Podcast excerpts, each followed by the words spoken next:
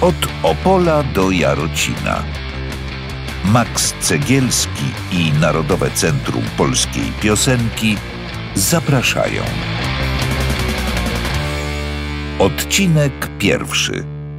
Rok 1978. Co ma wspólnego Gierek z armeńskim koniakiem inżyniera Karwowskiego oraz początkami Solidarności, Krzysztofem Krawczykiem, muzyką disco i narodzinami punka w PRL? Gdzie ty, tam ja.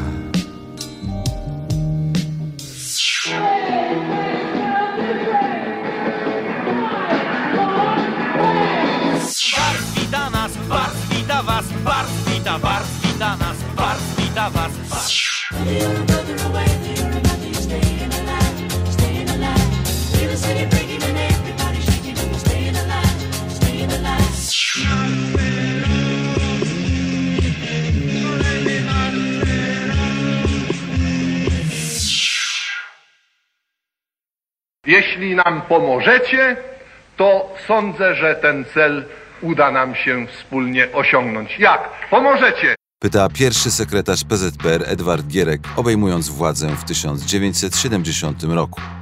Osiem lat później stworzony przez niego system pożyczek zagranicznych na inwestycje jest już niewydolny. Zbliża się kryzys społeczny, a co za tym idzie także kulturowy. W Gdańsku wiosną powstaje Komitet Założycielski Wolnych Związków Zawodowych Wybrzeża. To początki Solidarności.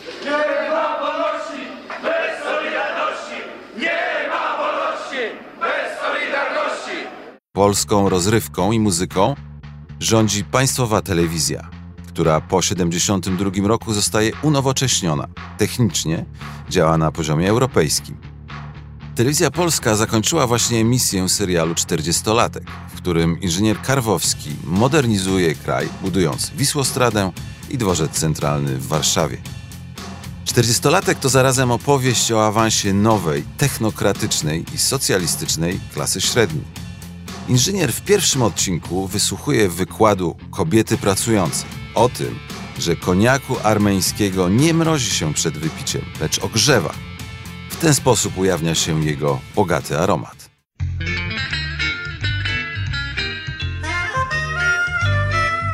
Czterdzieści lat minęło, jak jeden dzień.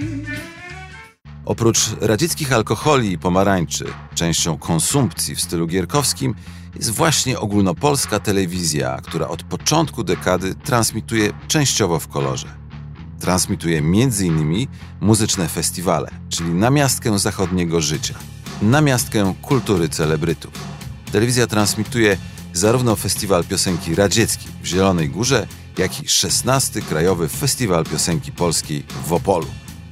Latem 1978 roku pierwszą nagrodę otrzymuje tam Krzysztof Krawczyk za nastrojową balladę Pogrążona we śnie. Gdzie ty, tam ja.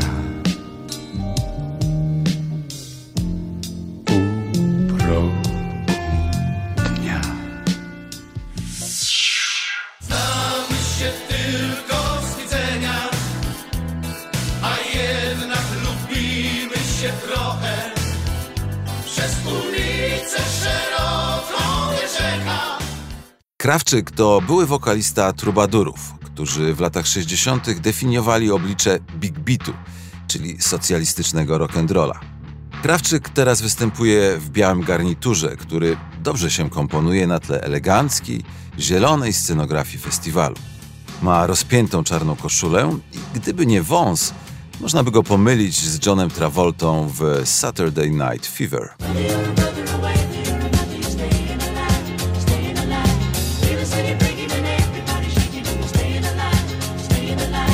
Grudniu 1977 roku Saturday Night Fever ma premierę w USA i powoduje, że subkultura disco, wcześniej przestrzeń emancypacji dla Afroamerykanów i Latynosów, gejów i transwestytów, staje się dostępna dla białej, heteroseksualnej publiczności z klasy średniej. W PRL już w 1973 roku odbył się pierwszy ogólnopolski turniej prezenterów dyskotek, a Halina Żydkowiak, żona i współpracowniczka Krawczyka, nagrywa album Jestem tylko dziewczyną. z disco-funkowymi piosenkami jak Chwila chwilę trwa.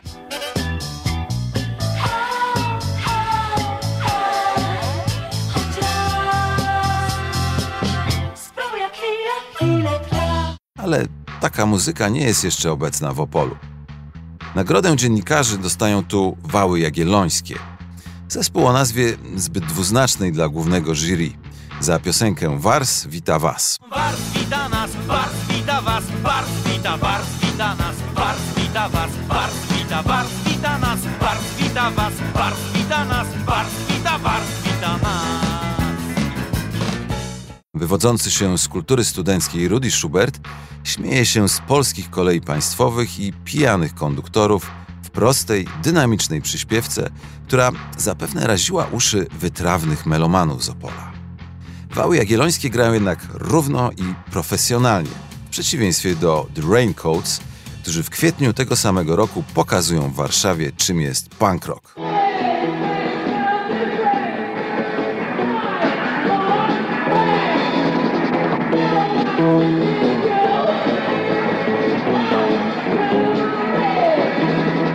Londyńska formacja The Raincoats przyjeżdża na zaproszenie Henryka Gajewskiego, szefa galerii w klubie Remont. W Remoncie odbywa się międzynarodowe spotkanie artystów IM. Punk znajduje się tam między sztukami wizualnymi i performancem z Europy. Publiczność styka się z bardzo radykalną sztuką awangardową, której nowa muzyka jest tylko częścią. The Raincoats grają zupełnie inaczej niż Sex Pistols czy The Clash, dużo bardziej awangardowo. A podczas występu w remoncie zespół składa się z trzech kolorowo ubranych dziewczyn, lesbijek oraz perkusisty. Wszystkie artystyczne szaleństwa chłonie załoga ze stolicy. Ludzie, którzy wkrótce stworzą pierwsze polskie zespoły protopunkowe, czy może lepszym określeniem byłoby po prostu alternatywne. W Londynie punk rodzi się ze spotkania artystów, takich jak Malcolm McLaren i dzieciaków z rodzin robotniczych. Podobnie jest w Warszawie, zarówno przy narodzinach punka, jak i hip-hopu 20 lat później. Robert Brylewski, który zakłada w liceum zespół The Boars, który przerodzi się później w kryzys, jest dzieckiem artystów zespołu Śląsk. Mama Tomka Lipińskiego pracuje w magazynie Świat. Synowie artystów w ramach fascynacji nową muzyką spotykają się z dzieciakami z gorszych dzielnic. Pierwsza fala protopunka, czy po prostu muzyki alternatywnej jest jednak salonowa, inteligencka, anglojęzyczna. Dopiero druga będzie polskojęzyczna, demokratyczna, wtedy kiedy każdy będzie chciał założyć swój zespół.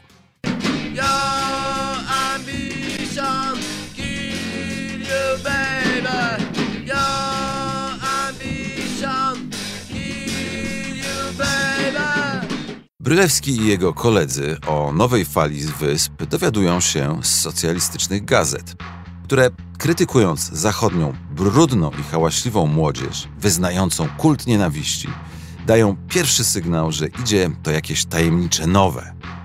Warto pamiętać, że scena brytyjska w pierwszym okresie rewolucji jest bardzo różnorodna. Grają przecież nie tylko Sex Pistols, ale też nowofalowe Joy Division, a The Clash już na pierwszym albumie wykorzystuje jamańskie reggae.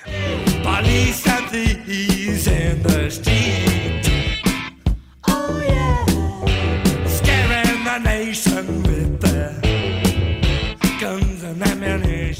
Podobnie będzie też z całą polską nową falą, choć na scenie rzadziej niż w Anglii wystąpią kobiety. Tam to nie tylko dziewczyny z The Raincoats, ale też słynna Polystyrene z zespołu X-Ray Specs.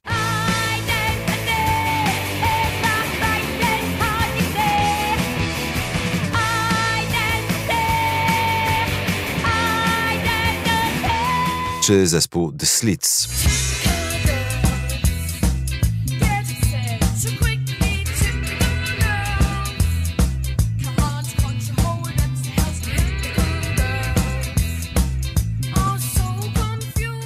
1978 roku informacje, że można wyglądać i grać zupełnie inaczej niż Krawczyk w Opolu, dochodzą także do Trójmiasta. Tam powstaje grupa Deadlock. Uczniowie Gdańskiego Liceum zaczynają jako The Trogs, a później po dołączeniu do składu Jacka Lutra Lenartowicza na perkusji, który pisze także teksty po angielsku, Wtedy stają się reggae-punkowym deadlockiem.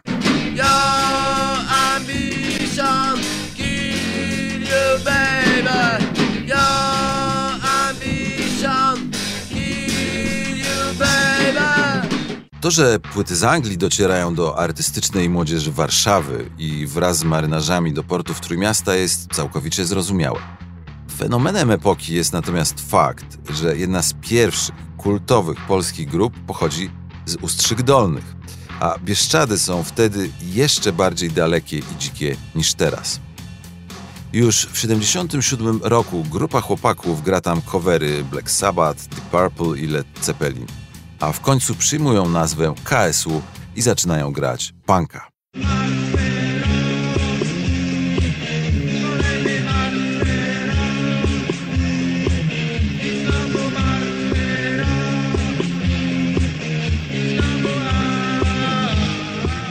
W tym samym czasie na festiwalu w Sopocie w konkursie Interwizji, czyli telewizji socjalistycznych, jury, w którym zasiada m.in. Jerzy Gruza, reżyser 40-latka, to jury powoduje, że konkurs wygrywa Ała Pugaczowa z piosenką Wsio Mogut Koroli.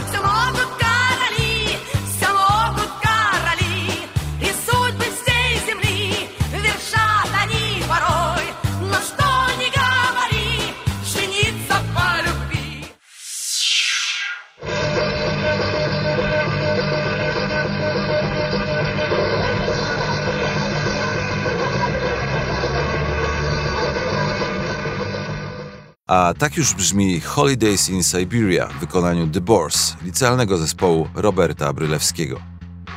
Nieco wyraźniej w archiwalnych nagraniach słychać KSU śpiewające o swoich ustrzykach.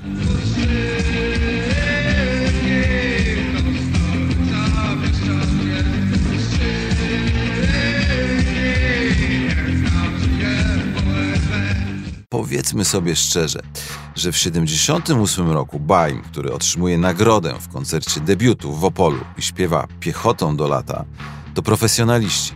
Ale chodzi właśnie o bunt amatorów przeciwko zawodowcom. Baim nie śpiewa o tym, co interesuje zbuntowaną młodzież dorastającą w erze Gierka. W erze, która zaczyna się właśnie kończyć. Do lata, do lata, do lata, piechotą